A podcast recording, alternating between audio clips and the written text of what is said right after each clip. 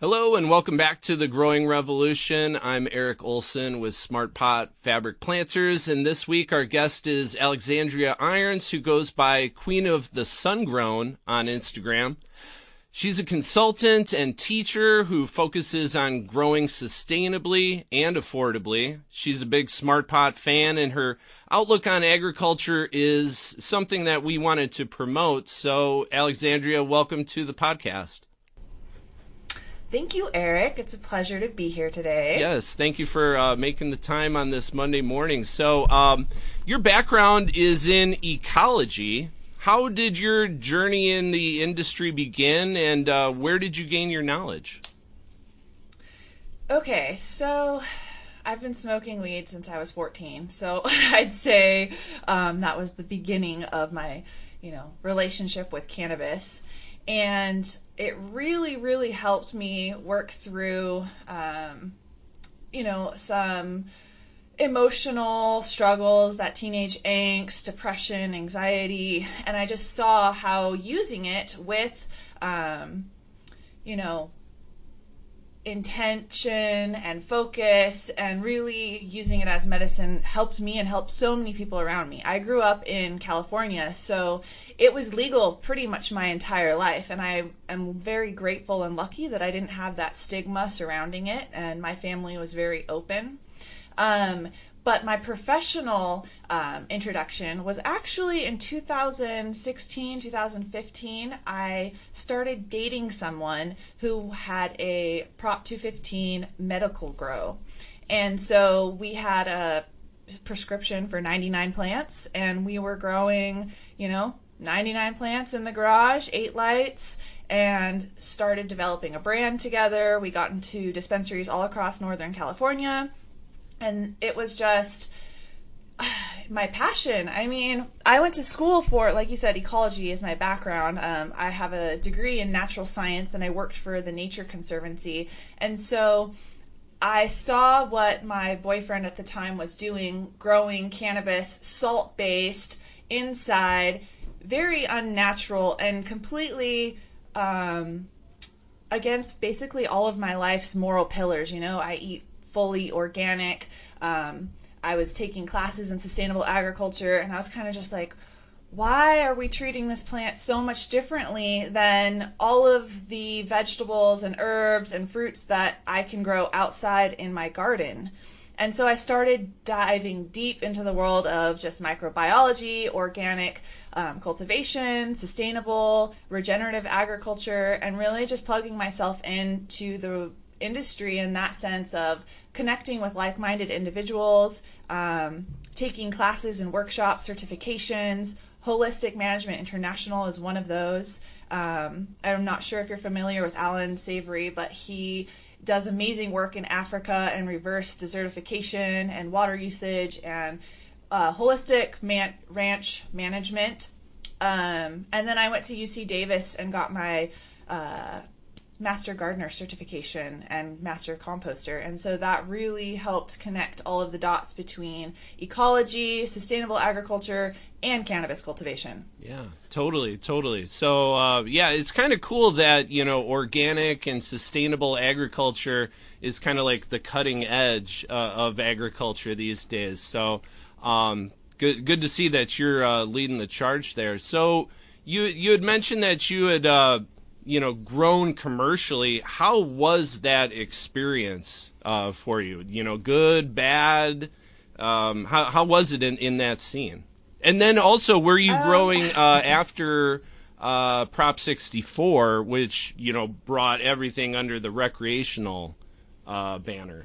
Yeah, yeah. So basically, um, you know, I was Prop 215 for a couple years, and then Prop 64 went in. Voters voted on that in 2016. So, um, 2017, I had the ability to research the laws, regulations, and figure out what we were going to do to transition from medical to recreational.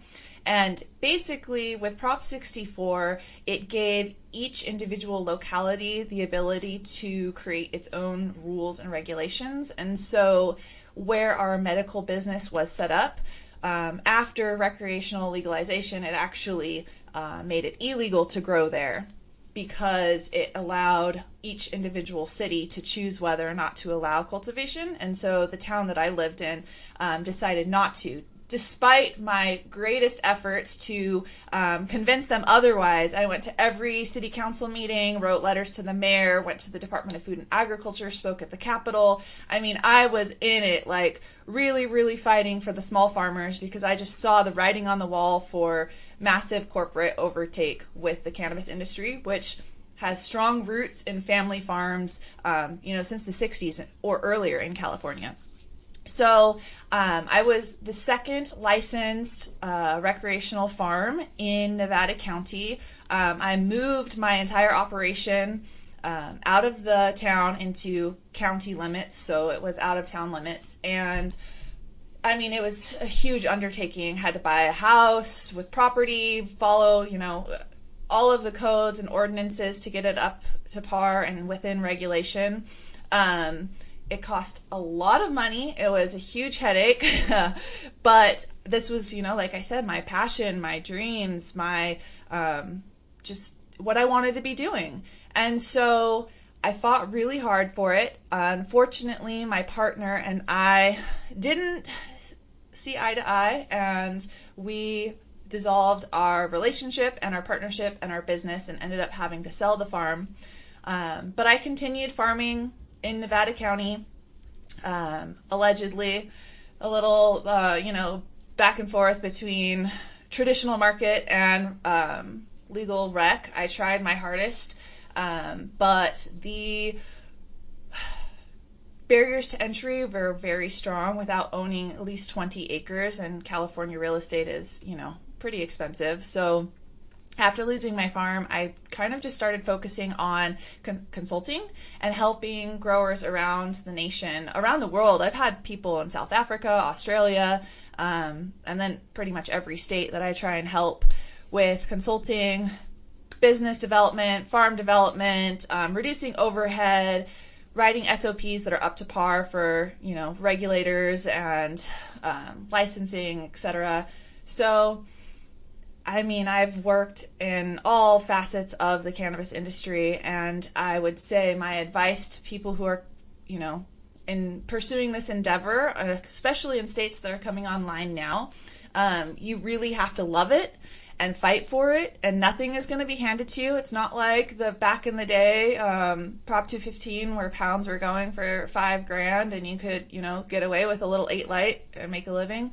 You really need to um, have a clear business plan, a budget, um, direction, and vertically integrate as much as possible to reduce those um, costs incurred from other people trying to take a piece of that pie. So that's the long the long answer to a short question. yeah, no, I, uh, I, I'm just listening intently and agreeing with pretty much everything that's uh, coming out of your mouth, and and that's awesome that you you know at least got to taste what commercial cultivation is like, and you know all the hoops that need to be jumped through, and I 100% agree that if you're gonna grow cannabis commercially like you gotta really love the plant, you gotta really have your heart in it because if you don't, I don't think it's going to be worth it. There's just so many headaches, you know, even beyond what traditional agriculture really has to go through.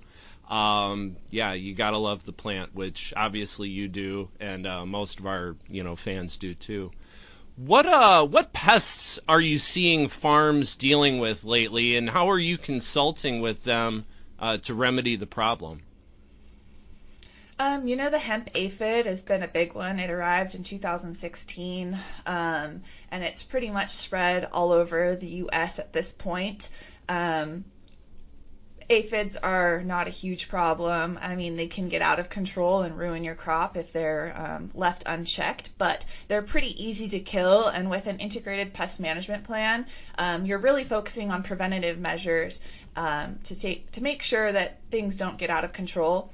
Um, what I suggest to my clients and customers is really getting to know their ecosystem, and this is where my background in ecology comes into play because I look at the world as an ecosystem. Everything that we're interacting with has a um, process in that ecosystem, a role it plays, and you can figure out um, its life cycle, its breeding cycle, what consumes it, what it consumes, and from there you can kind of make a plan. You know when you need to spray, what you're spraying, um, what kinds of beneficial insects or um, biocontrols you bring in. I'm a huge fan of using bio biological controls, meaning um, I implement a lot of foliar sprays of uh, beneficial bacteria like a bacillus or trichoderma, a fungus, a very aggressive fungus, um, as well as different. I mean, there's a ton of fungus biocontrols that you can use, and I'm a huge fan of those. Um, most of the time, you can use them all the way up until flowering, depending on your state's regulations for microbial testing, which differs vastly. Um, I know I just spoke with somebody in Massachusetts who can't use biocontrols because of the testing requirements that have a minimum on your bacterial and fungal counts, which is such a shame because it's such a huge part of our life, right? I mean, everything in the world is really regulated and processed by microorganisms. We're just like, you know, facilitating them. Where the body's holding all of those microbes. Everything is like that. So, um, really just, you know, getting to know your ecosystem and having that IPM plan and putting the preventative measures in place and just having a holistic view and understanding of how things work really totally totally everybody's going to have different problems you know uh, different states different you know localities are going to have microclimate uh, variations and um, you know to get your farm dialed in uh, talk to alexandria uh, what's your uh, experience been with the hop latent viroid? Uh, to my knowledge, I've never dealt with it, but have you dealt with it or seen growers combating it? Um, I have definitely dealt with viruses and viroids. I didn't get it tested to determine which virus it was, but um, over 50% of the genetics in California right now um, is probably higher this year. This was last year that I was reading these statistics. Um, are infected with some kind of virus or viroid, and uh, my last year growing commercially was uh, not this past year, but 2021. Um, I received a batch of clones and some of them were infected with a type of virus or viroid. I wasn't sure, um, you know, I didn't get it tested to see which one, but you can tell, you can't tell during the vegetative phase necessarily. Um, it's during that transition that you start seeing stunted growth. Um, the plants don't get nearly as big. They have um, kind of a mutated growth pattern where they're very rigid. Um, and then you start seeing the uh, mosaic patterning on some of the fan leaves. And so this is because um, plants use chloroplast to combat viruses, and so you'll see a lack of chlorophyll in those leaves where the mosaic patterning of like chlorosis, that which is the yellowing, um, and this is a telltale sign of a virus. So I knew that I had it, and when you're growing in living soil, where you have a ton of bugs and fungal networks, you can spread the virus um, through vectors because, as you know, a vector is like any kind of wound, either from mechanical pruning, like with uh, Chikamasa or scissors, um, or aphids or any insect bites that can transfer the virus, um, as well as in some rare cases, uh, mycorrhizal network of fungi that have a relationship with your plant's roots can even if the virus gets down there it can live within that fungal network and pass on to other plants that attach to wow. it so that was um, yeah pretty scary for me but the thing is with living soil you're also increasing your plants um, resistance to stress and having a ton of microorganisms um, and bugs there. They'll also help combat viruses and viroids. And this is because they increase your plant's hormones. Um, specifically, jasmonates and ethylene um, do a really good job at, of combating viruses and viroids in plants. There's a ton of studies done on different plant um, hormones stimulating um, jasmonic acid, methyl, jasmine, um, really limiting the transfer of viruses to other plants and as well as inhibiting them from spreading throughout the plant. So really, I just try to boost those um, hormones, and this can be done with a variety of methods. I actually just wrote a paper on jasmonates and how you can increase them in your plants. It is available on my Patreon. Um, that's Queen of the Sun Grown, patreon.com and I write monthly articles like this, um, just diving deep into the science behind plant biology, IPM, um, nutrient uptake, viruses, whatever it is. I love nerding out on all of these different topics. So this is a great opportunity for me to share what I learn in an easily digestible article. Um, I try not to use a ton of like scientific nomenclature and just keep it you know, keep it simple because I feel like that's the best way to reach a wider audience. Yeah, that, well, that's awesome to hear that there's some hope for combating uh, viruses because, you know, I'd say kind of the general consensus is, you know, once you have it, you have it, and there's no dealing with it other than maybe like outgrowing, um, you know, like uh, you know, taking cuts off of, you know, your your farthest, uh, you know, uh, branch, and, and, in the hopes that that will be a, a virus-free cut. Um, so that's cool that there's some, uh, you know, actual methodology to, to combating that virus. Yeah, and I would say definitely um, uh, tissue culture cloning is your best bet at eradicating or obtaining a clean cutting, and you can actually do this at home pretty simply. Um, I've also posted a recipe on my Patreon for how to tissue culture at clone at home, at clone, at home, um, using things that you can buy from the store or order on the internet. And um, basically, you're only using, you know, like an inch, an inch and a half of um, new tissue growth, which is like the apical meristem, wherever the newest growth is coming out of, you have less of a chance of grabbing any um, tissue that has the virus infected within it. That's the crazy thing about viruses is that they um, they can move throughout a plant, but they also don't have to be throughout the entire plant. It could be um, isolated to one region, and so that's why testing is so um, difficult because sometimes wherever you're grabbing um, your test tissue sample, it possibly could not have right. the virus, and so um, this is the best way I would say to trying to make sure that you get a clean cutting. Yeah, one of our guests from uh, season one was uh, Bill Graham with Microclone, and he he is a big advocate of of using um, uh, that methodology to uh, get over the hump uh, of the virus. Um, cool. So moving on, uh, you've been doing these living soil master classes around the country at uh, various, you know, hydro stores. It appears. How did you come up with that idea? Uh, what did it take to put together, and what can people expect from those classes? Well, this is um, great questions. I actually am doing the Living Soil Masterclass with Growcast podcast.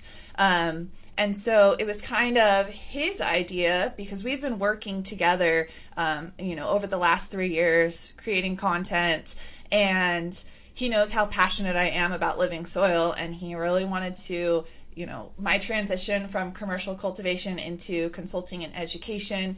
He wanted to help me, you know, get out there and teach more people and, you know, get in front of a wider audience. And so it was his idea to do this class and he just said, you know, do you want to put together a class? And I'm I love research and presentations and I was like the kid in college like oh, I loved, you know, freaking doing teaching a class, sitting up in front of you know everybody and being like, oh look at all these cool things I've learned. Let me teach you.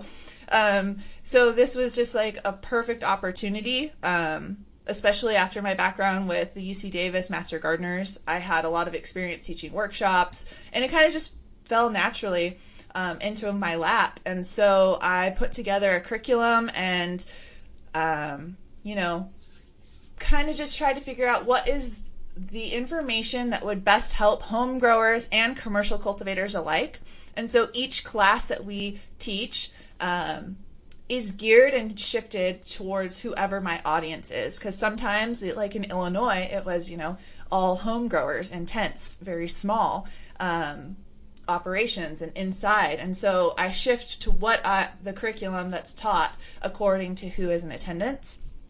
And really, this is just something that I have been able to do from my own experience and helping clients in all different situations. Um, but basically, the class is huge. I mean, it's a, a huge overview of all of the processes um, that take place in a true living soil. I mean, we start out from the basics of soil science, how soil is formed, the difference between potting mix and soil. Um, all the way through to the different microorganisms, how you can influence them, different microbial products that are targeted for cannabis growers, uh, different amendments, and how best to utilize your own native soil or make your own potting mix. Um, we get into the nitty gritty. It's really fun. Um, the kids or students bring in soil samples, and so I get to look at everyone's soil sample under a microscope live and identify the different uh, microbes, bacteria, fungal spores, nematodes, protozoa, amoebas, um, and you know, every time we see a nematode, that's probably like the most exciting thing. Everyone's like, "Oh wow, the nematode's eating bacteria! It's you know swimming across the screen," and it's like I'm hunting the nematode live, and everyone gets really really excited and wants to take a picture with their nematode. So uh, it's really fun. It's a really good time. Nice. Uh, how long do those classes last for?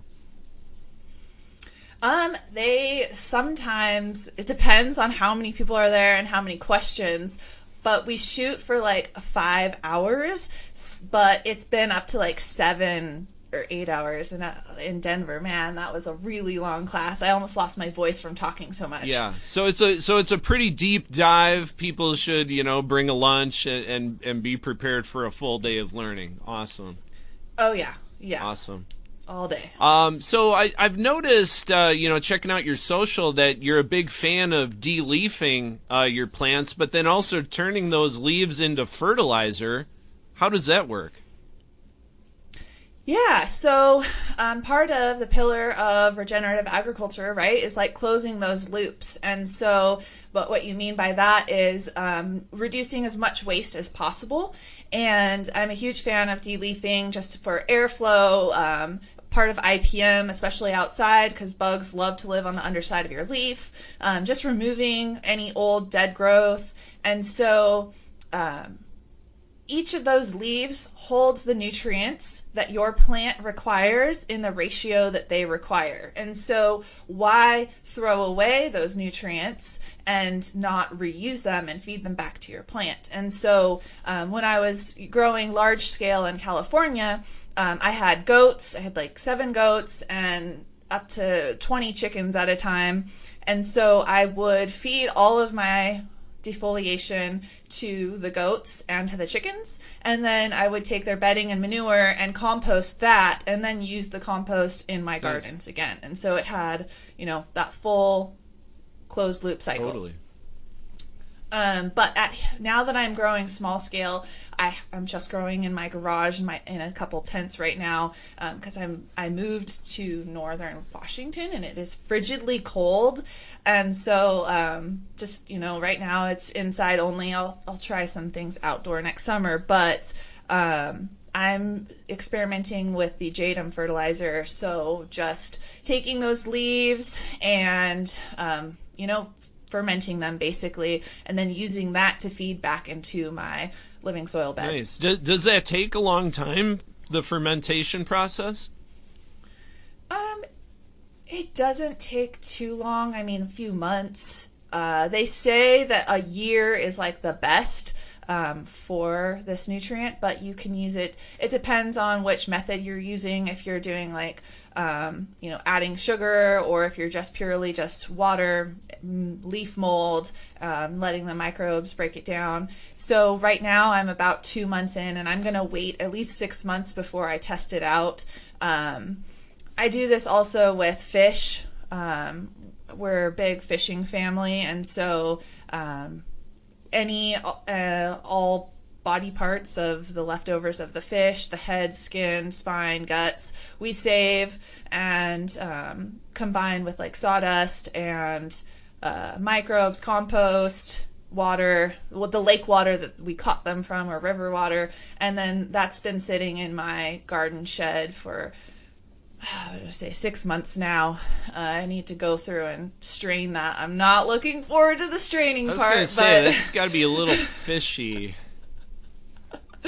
yeah, it is a little. It actually doesn't smell bad. Um, you know, right now, but I'm sure once I'm pouring it out and straining it that it's gonna not smell great. Luckily, I have a gas mask, um, a welding mask from working in the fires and the ash in California. We always had to wear masks while working on the farm, so I'll use that while I get fishy. Yeah, smart, smart. Um, speaking of uh, smart, you've been a smart pot user over the years. Uh, what sizes have you used, and what do you like about growing in a smart pot versus any other container? Yeah, well, I would say definitely the air pruning, um, not getting root bound or root rot, and uh, I've grown in seven and ten gallon when I first started growing using salts, um, and then I switched. I quickly switched to a larger bed, um, and then I've also grown in the 400 gallons. My first outdoor plants were grown in 400 gallon smart pots and that was pretty cool. I drove the skid steer and lifted up like the whole tote of soil and then had somebody like cut it open over the 400 gallon smart pot and it fit perfectly one tote of soil in there. Um, this is before I was, you know, utilizing native soil, very expensive way to fill your smart pot. Um, but it was really cool. The plants did great. Um, I prefer obviously the larger volume of container size because you're going to have more uh, it's a larger ecosystem there's going to be more microorganisms um, i'm a huge fan the bigger the roots the bigger the shoots the bigger the fruits so um, big plants big pots Yeah, totally. Yeah, uh, your your top growth is equivalent to how strong your root development is, and how ma- how many roots you have, and uh, their uptake abilities. So awesome. Um, so you, you seem to have a pretty good grasp on the national cannabis marketplace. What do you think will be the biggest challenge for uh, cannabis cultivators when it's legalized by the feds? Um, more taxes uh, pretty much every federal legalization bill has like had a minimum of a 25% tax that would go to the federal Yeah, government Yeah, and that's on top of the, any Um, state taxes. Yeah, and California alone, it's like $146 per pound. Not to mention, you have your local county and city taxes, um, plus testing, and then um, some states require you to go through distributors uh, instead of direct farm to consumer market. Um, so really, I would say just, you know, more costs are going to incur and then it's also opening up the playing field to companies that otherwise haven't dabbled in cannabis yet because of it being federally illegal. Um, so but I do see positives as well because we'll see interstate commerce, which is really a limiting factor. When you just think of basic economic supply and demand, you can't reach a consumer if you can't cross state lines. And so, with places like Oklahoma and California that are producing huge quantities of cannabis, way far more than what their um, localities could consume, we could see that helping them, um, especially small farmers who are able to engage uh, an audience with good marketing and storytelling abilities, kind of like how the craft beer movement has been able to. Um, this could really help some small farmers get through and you know stay afloat while they're combating these multi-state operators who basically have millions of dollars to bleed um, you know, while they're waiting for federal legalization. So we'll see how that plays out. I'm not sure when that's going to happen. I mean, that's all politics. It really just goes back to money and if enough cannabis uh, multi-state operators are going to put in that money into lobbying and paying for federal legalization. Yeah, I think the alcohol lobby is probably pumping a lot of money into politicians to be against uh, cannabis legalization. Um, just from law of economics, you know, if you only have a hundred dollars to spend and you know now cannabis is legal and you can spend half of that on cannabis, well that's uh, less money that's going towards your alcohol budget. So um, we all know big alcohol views cannabis as something that they might, you know, ultimately want to jump into, and some brands have. Uh, but I think overall alcohol views cannabis as as a nemesis. So we'll see what happens. Uh, I would have thought uh, legalization would have been sprung by now, but who knows? We'll see. Um, so getting into uh, getting back into regenerative cannabis, uh, can that be a more cost-effective way of cultivation? Um, and do you see the industry moving in that direction, or if not, what is holding people back? So regenerative agriculture, in general, costs more. Or, I'm sorry, costs less um, in resources, but it costs more in labor. So that means that yes, you're going to be spending a lot less money, but you're going to be putting in a lot more time to get those systems in place, especially in the beginning. Yeah. Um, the beginning is going to be um, where you're putting in a lot of time building up your soil, p- putting those processes so that you can digest nutrients and your plant is um, just doing achieving its highest potential. And those first few years are critical to building up your soil, and then it kind of maintains. But you're still putting in so much um, time and labor. It's very labor intensive, and so I would say that that is the biggest um, drawback is that it isn't as easily commercialized. Where you can, sure, you can, you know.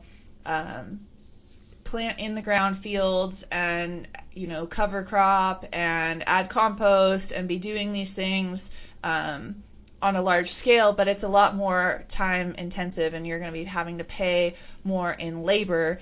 Um, so a lot of people would rather you know take the easier route of just feeding salts and not building up their soil. Um, but if you know you listen to scientists around the world are saying that we may only have 60 harvests left um, in our soil with how we are extracting the resources and nutrients and reducing our topsoil at the rate that we're going. And so I think that regenerative agriculture as a whole is gaining momentum as um, fo- folks really pay attention to climate change and um, just the the changes that we're seeing in our natural world and ecosystems and providing a future for our kids.